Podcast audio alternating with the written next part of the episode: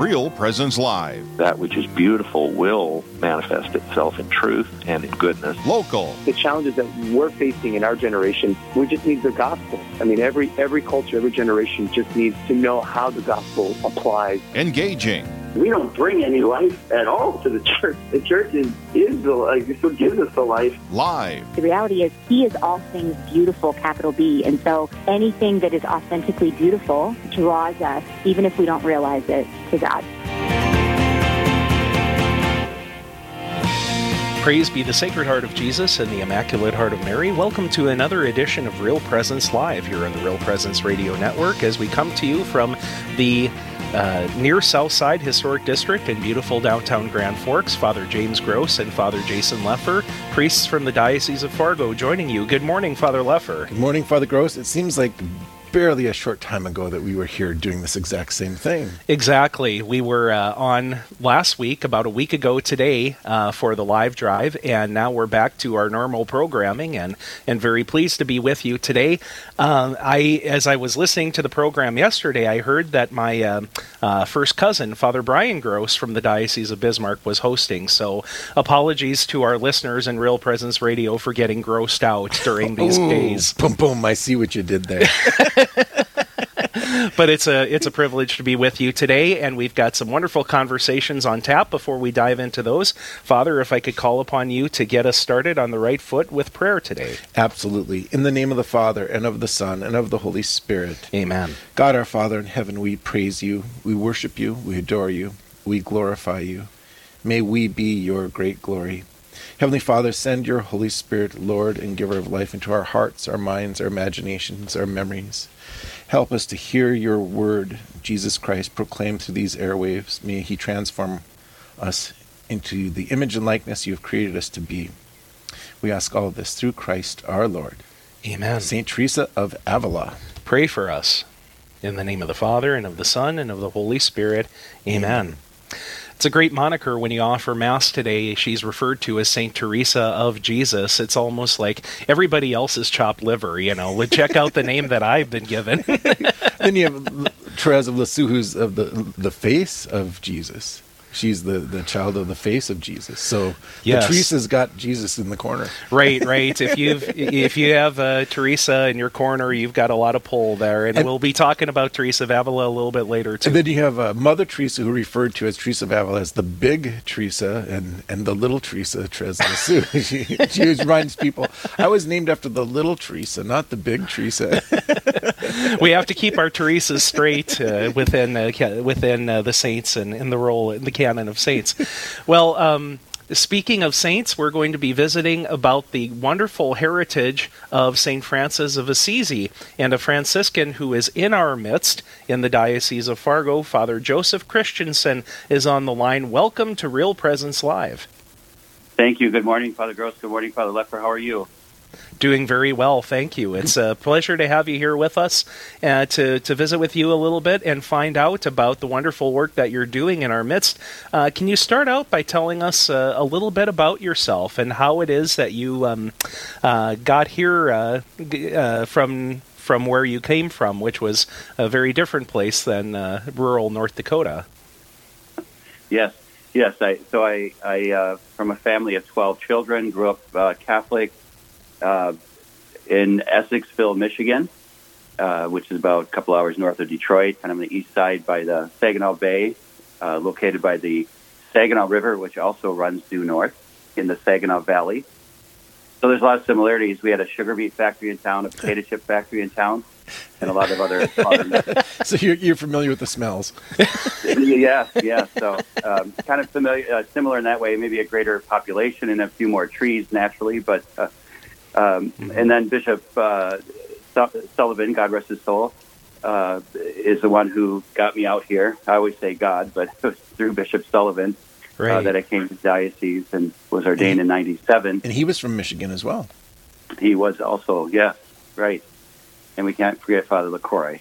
Father Charles LaCroix, one of our, Yeah. our brothers in Christ from Detroit. Right, right.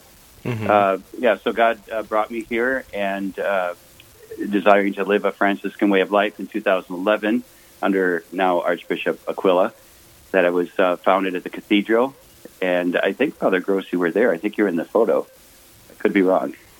Maybe well, I'm thinking that very well one. could be. Yes. But anyway, um, and so the next day moved up here to Warsaw uh, to uh, have the community uh, by near the St. John home, and our community keeps uh, Polish customs and traditions. We pray some in Polish and um, keep the uh, Vigilia or the Vigil of Christmas. Uh, it was a big uh, meal and reading through the uh, narration of the birth of Christ, and while singing a Polish Christmas carol that pertains to that, uh, reading a few lines and singing a carol and so forth, and then uh, blessing the food and having a, a big 12 course meatless meal because we keep the meatless uh, from November 2nd through uh, Christmas Eve. Uh, we keep that fast. St. Francis kept seven 40 day fasts. So, Father, it's What? possible if if you're observing some kind of fast of meat for 40 days for Lent, you could go 80 days without meat. We could, we could, yeah, yeah. But when it came to uh, Christmas, one of the friars complained because it fell on a Friday, and obviously back in the day they were very strict with the with the fast. It fell on a Friday, and he complained, you know, that we shouldn't have meat. St. Francis said, plaster the walls with meat because it was the, the solemnity and Christmas. He loved the incarnation of Christ. St. Francis did so. Yes. Yes, and his devotion to nativity scenes and creches, I think a lot of that is detri- is attributed to the the, the Franciscan uh, charism as well.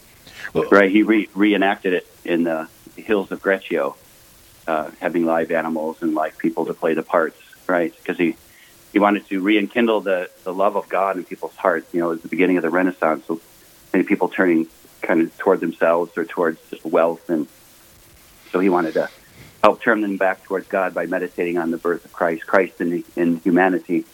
And just uh, quickly too, you mentioned uh, Saint Teresa of, of, of Jesus, today's uh, saint, patron saint, and uh, you know she mentioned that it, all graces uh, flow through the humanity of Christ, and so it is very important. So, Father Joseph, for you personally, what, um, why Franciscan? Why not Dominican? Why not Benedictine? What what was the the call or the appeal, or how did Francis capture your heart?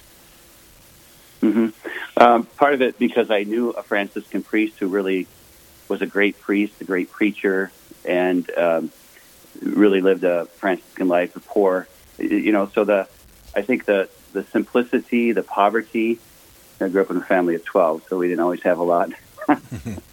we always had enough, you know, uh, but um, you know, it wasn't it wasn't wealth, that's for sure. And so it, it, it really prepared me and and maybe formed my heart in that sense. And you know, community.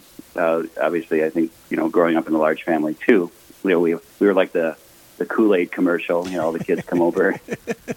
we have, a, have our Hey, own ball Mr. team. Kool-Aid. Right, we Kool-Aid are. Man. We What uh, what what what order football. what Father what order were you in in in the, among the siblings? A number eight down from the top. Okay, Number eight. Yeah. very good. uh, then four, four younger than I. Yeah, Mhm. yeah. So, so yeah, just that simplicity, poverty, community uh, is what I never really had a great devotion to Saint Francis. You know, he was one saint amongst many, and you know, a great saint, and you always see him pictured with the animals and and so forth. I didn't necessarily. I had a great devotion to Saint Joseph, and thus the name Joseph, Father Joseph. But um, Mhm. uh, but anyway, you know, growing older and, and discerning my vocation, I I was just very attracted uh, to these aspects: uh, penance, prayer, uh, simplicity, community. So And you mentioned just a moment ago, Father, that you're in residence in Warsaw. We have a pretty, as you know, um, uh, far-flung listening area here in Real Presence Radio. So, Yes. if you could just tell some of our listeners about that uh, wonderful heritage of faith in the, the Warsaw and Walsh County area, um, what is it about that area that uh, that you really appreciate? Well, it's actually the most Catholics per capita in this county than in the whole state. So you have the, the Czechs and the Polish and Irish and I'm sure others, but um, uh, you know the Polish people they settled here in Warsaw and there's no river and no train track that ever ran through here, which is unusual. It's you know the wagon wheel fell off and this is where they settled. And this- The they- official you know, history reads that way, right? right. But just uh, deep, deep faith, amazing, and you know, faith in action. You know, they they built this church with their own hands. It's called the Cathedral of the Prairies, nicknamed. Mhm. Originally, it held 950 people. It only holds less because after the fire that was in it in '79, they put less pews in because there was less people around. So, but it it, it, it would be able to hold 950 people. I mean, it's bigger than our cathedral. They Yeah. built it with their own hands. They mortgaged their farms. They would farm in the morning. They'd come in the afternoon and work on the church. You know, they do the planting and so forth. And they come and they built this church in 13 months.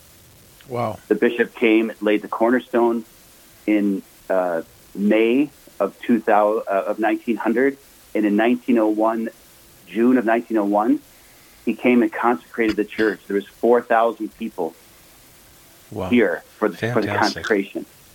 You know, and this was the largest parish in the whole state for a long for 20 some years. Wow. You know, it's called the cathedral for, for a reason, you know, not necessarily because of the chair, but, you know, there's kind of a unique story about the, the paint in there. Do you know, do you, can you just give us a brief, what, uh, how it got painted, or didn't some kind of person show up miraculously and paint the inside or something like that? Oh, that could be Father. You can put me on Okay, the spot. I'm- I didn't mean to I'm put you not on the sure. spot, but I, I remember one t- years ago I was there and, and Mm-hmm. a person gave me a tour about how Right. this is it's almost one of those they didn't have anybody to do it and and this person showed up and did it and disappeared and nobody ever knew who it was. It was kind of like a miraculous story. But anyway, Wow. Fantastic, yes. And this is St. Stanislaus Parish in Warsaw, North Dakota, which is part of a cluster with Sacred Heart Parish in Minto. Shout out to their pastor, Father Brian Moen. Uh, so, Yeah. for those who are traveling north of Grand Forks on Interstate 29, uh, the steeple of the church is visible for miles around, and from the freeway, just a couple of miles to the west, um, off of that exit uh, on Interstate 29, and that's where you're coming to us uh, uh, today. Uh, is um, uh, Franciscan uh, Franciscan friar and a brother priest of ours within the Diocese of Fargo. We wanted to hear a little bit more about, and we're going to have to step aside for a break in just a couple of minutes, but we wanted to hear a little bit more about Saint Francis of Assisi and um, some of the particular charisms that really are important to you that we should know about. Could you just start by telling us a little bit about early life because he uh, experienced a conversion um, that was that was very profound. Yeah, very much. You know, he, he his father was a, a cloth merchant and very wealthy. He actually was uh, baptized John Giovanna Giovanni, and uh, when his father came back from France, he loved the French so much that he renamed him Francis. The Frenchman. yeah, right. The French one. Yeah. So, um, so he had, you know, he grew up in that wealth, and so, you know, pampered and a good life, and and uh, he went off. He wanted to be a knight. He wanted to be knighted, and he, you know, he just wanted to be the knight in shining armor. And he went off uh, to war against Perugia, and he got captured. And, and almost a year that he was jailed, and you know, just really tough conditions in the jail then. But it gave him a lot of time to think and begin his conversion. And on the way back, he um, was at a river, you know, taking some rest. And our Lord said to him, Francis, Francis, who's greater, the master or the servant? And he said, Of course, the master. And he said, Why are you serving the servant? And so that continued his conversion. And then, uh, you know, so Francis's conversion was kind of gradual and, and deepened more and more. And he, he heard, he, he uh, went into San Damiano Church, which was in ruins. There wasn't even a roof on it. And the image of the San Damiano cross, our Lord spoke to him through that. He said, Francis, look around. My church is in re- ruins. Rebuild my church. And so he physically rebuilt San Damiano, San Pietro, and the Portiuncula, the little portion, Our Lady Queen of the Angels, uh, by hand, because that's what he thought originally what our Lord meant. But our Lord meant more than that, obviously. But it's kind of neat that he built, you know, or rebuilt these churches by hand, these teeny little churches. And then he encountered a uh, he encountered a, a leper, and he would he was very repulsed by leprosy. He would give donations to them, but he'd have his servant do it. He wouldn't do it directly. And when he encountered one once, he actually went up to him, embraced him, and kissed him, and and that really sealed his total conversion. He, be, he began to live with the lepers and take care of them, and then he and then he uh, just uh, renounced all of his wealth, even his own father. He said, "My father's in heaven." And so uh, this this is how he you know he began to beg, and he was rejected by the people at first, but then he began to see his his holiness of life. Right. Well, we're going to step aside for just a moment here, and on the other side of the break, we'll continue to le- learn about the beautiful life of St. Francis of Assisi and how our guest, uh, Father Joseph Christensen, is trying to uh, live out those uh, Franciscan charisms in his own uh, particular manifestation of that call. So, Father Lefor and Father Gross are with you here on Real Presence Live. We'll be right back after this.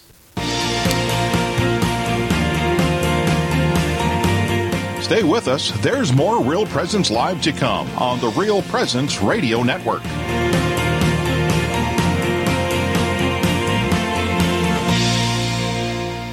It's a great time to spring into summer at Riverview Senior Living Community in Fargo. Hi, I'm Carrie Dew, Executive Director. We are currently accepting new independent and assisted living residents. Riverview provides a safe, comfortable place to live with a small town Main Street feel, with home cooked food, a la carte care services, daily activities, and Mass five days a week. You can contact Marin or Katie to find out about all that Riverview has to offer at 701 237 4700 or at homeishere.org. Are all sins forgivable, even suicide? I'm Father Chris Alar. Jesus said that there's only one unforgivable sin, the sin against the Holy Spirit. Basically, that means dying without repenting. But how can someone who dies suddenly, such as by suicide, have a chance to repent of any sins? Jesus tells St. Faustina that he comes to the soul at death and gives them three opportunities to repent. Regarding suicide, Catechism 2283 says, By ways known to him alone, God offers them the opportunity for repentance. In essence, the only unforgivable sin is not accepting the mercy of God. So, to learn how to help your loved ones do just that, please visit suicideandhope.com so I can personally pray for anyone you've lost and to get our book, After Suicide, There's Hope for Them and You which helps with any kind of suffering or loss, not just suicide. I promise it will help. Hi, this is Dr. Ryan Sappo, parishioner of Saints Anne and Joachim Church in Fargo. I'm excited to share with you the launch of Lumen Vision, providing eye care for the whole family, including eye emergencies, vision therapy, and routine exams. We offer a variety of frames with missions you can believe in, like Eyes of Faith, a frame company that prints scripture verses on the inside of each frame. You can learn more about our mission at lumen.vision. Lumen Vision is a proud sponsor of the Real Presence Radio Network. You're listening to Real Presence Live. Now, back to more inspirational and uplifting stories and a look at the extraordinary things happening in our local area. Heard right here on the RPR Network. Welcome back to Real Presence Live, or welcome in case you happen to just be joining us. Father Jason Lefor is joining me, Father James Gross from our Grand Forks studio, and we are also joined by Father Joseph Christensen, uh, Franciscan uh, priest within our working and living within our diocese. Um, at the bottom of the hour, we will begin our Straight Talk segment, and we always like to prime the pump a little bit by inviting people uh, to consider what questions they may have to offer uh, to to try to either try to stump us or to uh, find out what we think about certain important topics related to the faith and the church. 877 795 0122 is that number. You can also submit questions on the Facebook page for Real Presence Live. So when we uh, stepped away, we were talking about uh, St. Francis of Assisi in terms of his conversion. And um, let's just try to put a bow on that uh, in, in those early days when he uh, committed himself to a, a radical lifestyle one of the interesting parts of the story is. Um, Saint Clare and uh, also her sister, who uh, both uh, came to join him, and uh, it, it, always interests me with the, the courage that they had and the um, the resistance that they faced, and, and their ability to uh, to push back against that in order to uh, dive into that deep relationship with Christ and to have St. Francis, you know, model them. So, could you just tell us a little bit about that chapter of his life? Well, Saint uh, Saint Clare was also uh, a wealthy uh, gal from from Assisi, and of course, her parents would want marriage for her. She didn't. When she heard Saint Francis preach, she was really drawn and taken by that, and so she actually ran away and met up with the friars uh, in the little chapel uh, uh, on Palm Sunday, twelve twelve, the year twelve twelve, and actually the sign was given her that morning. She was at Palm Sunday Mass, And the bishop left the sanctuary, which in the old rite you're never allowed to do, short of some huge Emergency. uh, emergency. But he left the, the sanctuary and walked up to St. Clare and gave her a palm, which is just extremely unusual. And she took that was a sign. I don't know what she prayed or whatever, but that she took that as a sign from God that she was to follow our Lord through uh, through St. Francis. And so that night she ran off and received the habit and had her hair cut by St. Francis. And he he put her in the Benedictine convent. Her family uh, tried to you know for her to be formed originally before he set her up at San Damiano's, which she spent the rest of her life Yeah. as the abbess there. And but uh, her family tried to come and take her away, and she was like a rock. They couldn't move her. Right. She became immovable like a stone, uh, like a stone pillar. So uh, Francis of Assisi uh, died at the age of 44 in the year 1226, and it's just remarkable to see the impact that he had and continues to have in the church today. Now, Father Lefor, you were going to, um, I think you were, you were going to ask about some of the, um, uh, the, the the spiritual impacts of the life of Saint Francis. Correct? Well, sure. Yeah, you know, um, I like if if there's such a thing as a average Catholic out there, you're kind of Catholic just about in the world, and when, when you think of Saint Francis, here you usually think of uh, a, a bird bath. You know, a statue of Saint Francis holding a bird bath, and there's birds on his shoulder and squirrels on his feet. And I think that's because of um, he's known as the one who uh, loves all of God's creation, and he and even the canticle of the sun that he does, and you know, praising all things worship God, and all creation worships God. And I don't want to undervalue that in any way, but sometimes I think, just personally, I think in in some ways we we kind of demean him a little. I don't know if that's the right word, but just personally, it feels like we demean him a little bit when we say like, "Oh, he's the saint of the animals," when he has this incredible, deep Eucharistic um, uh, value to him and expression, even to the point of the stigmata. Could you could you talk about that part of his expression of spirituality a little bit? Just that whole Eucharistic value that he is. Sure, and I think what maybe you're trying to say, not to put words in your mouth, but just yes, that's one aspect of the animals, but the animals led to God or reflected God, and so it, everything, all creation, led him closer to God and praised God for it and thanked God. You know, so it didn't just stop with the animals, oh, they're cute or whatever, but it was leading him to God, and the animals were attracted to him. They really were, because he was so filled with the love of God, the charity of God, and joy. And you, and you see St. Francis, you know, doing so much penance, you know, fasting 280 days of the year and so forth. But he was filled with great joy, you know, running through the woods, playing a fake uh, a violin made of two sticks, or you know, he had great joy. He had great compassion. He was very balanced. You know, if the friars need a need a, a breviary to pray the office, then they should have one, even though they're supposed to own nothing. If they need a tool for uh, working in the garden, uh, then they should have it. If they need a, a mantle in the mountains preaching in Germany, then they should have it. He's so very, very practical and, and very compassionate. But um, yeah, he had a great love for the Holy Eucharist. Uh, you know, his own words in, in his letter to all the faithful before he died. You know that um, that we should that uh, Christ was born for us and should have offered himself by shedding his blood as a sacrifice and victim on the altar of the cross. The sacrifice was not for himself, but for our sins, thus leaving us an example. He loved the Eucharist. He's the one who composed the prayer. We adore thee, O most holy Lord Jesus Christ, here in all thy churches throughout the whole world, and we bless you because by your holy cross you have redeemed the world. So connecting the cross, the crucifixion, uh, to the unbloody sacrifice uh, uh, of the Eucharist. Uh, you know that Christ is present with us in the flesh, here and now. Why was why was he ordained a deacon but never a priest? A lot of people uh, misstate that. They think that he was, uh, you know, anti-clericalism. It wasn't. He was humble, and he didn't want any more honors. You know, he didn't want honors just for that sake.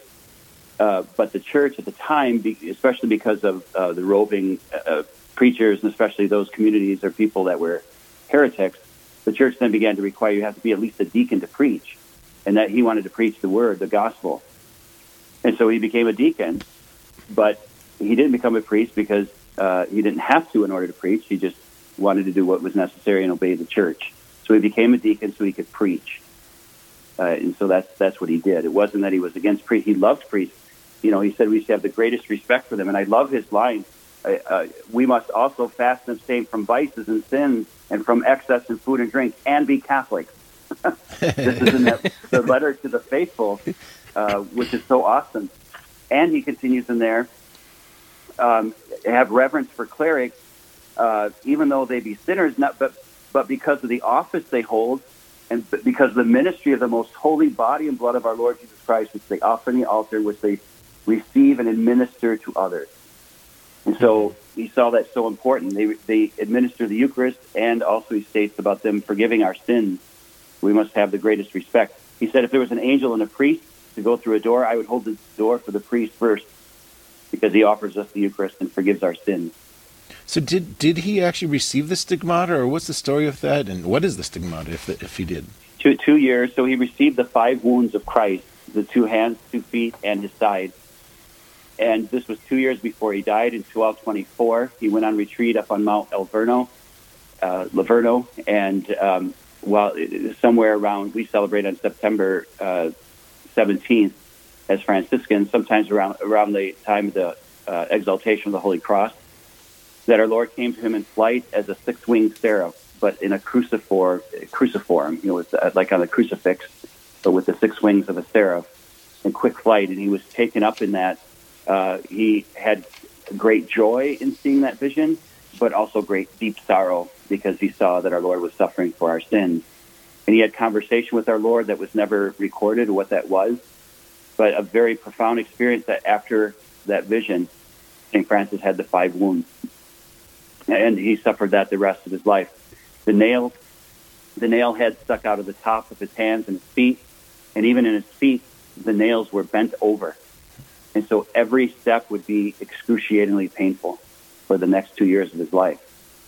So he, he suffered greatly. He identified with Christ greatly. And really, really, he had already offered his life uh, to Christ so much so that Christ really crowned his life by allowing him to have the stigmata. Mm-hmm. He's the first.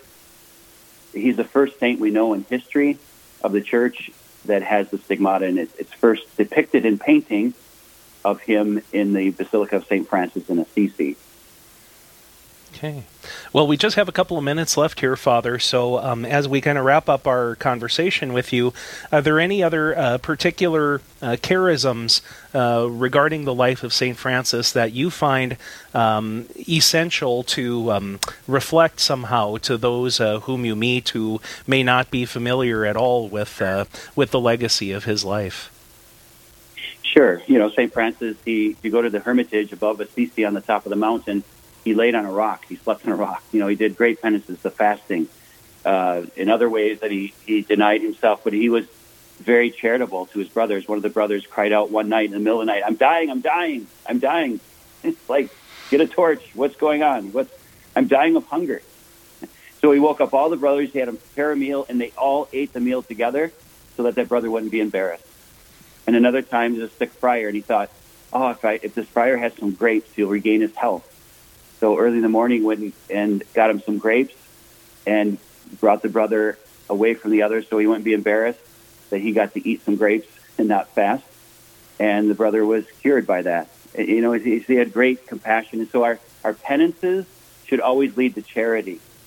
It should always lead to charity, and, and our, our whole goal of every single thing we do, prayer, penance, charity, is is union with God, union with God. You know, that's mm-hmm. really Saint Teresa's message here today too, and she quotes Saint Francis that that Saint Anthony, Saint Bernard of Clairvaux. That's that's what they attain is this unity through Christ, the humanity of Christ, the unity mm-hmm. with God, and so uh, mm-hmm. to practice charity, to be joyful in, in the Lord. And again, Saint Teresa said she doesn't like sullen saints. yeah, and. Uh, you know, yes, penance is important, prayer is important, but again, it should all lead to that union with God. Well, Father Joseph, thank you so much for joining us today, and blessings to you and your continued ministry in our midst. Thank you very much, Father. Appreciate that. All God right. Well, thank you very much, Father. Up next, get your questions ready and be sure to join the discussion. Straight Talk is coming to you on the other side of this break. You're listening to Real Presence Live. Please stay with us. Live, engaging, and local. This is Real Presence Live. Where we bring you positive and uplifting stories and share the great things happening in our local area on the Real Presence Radio Network.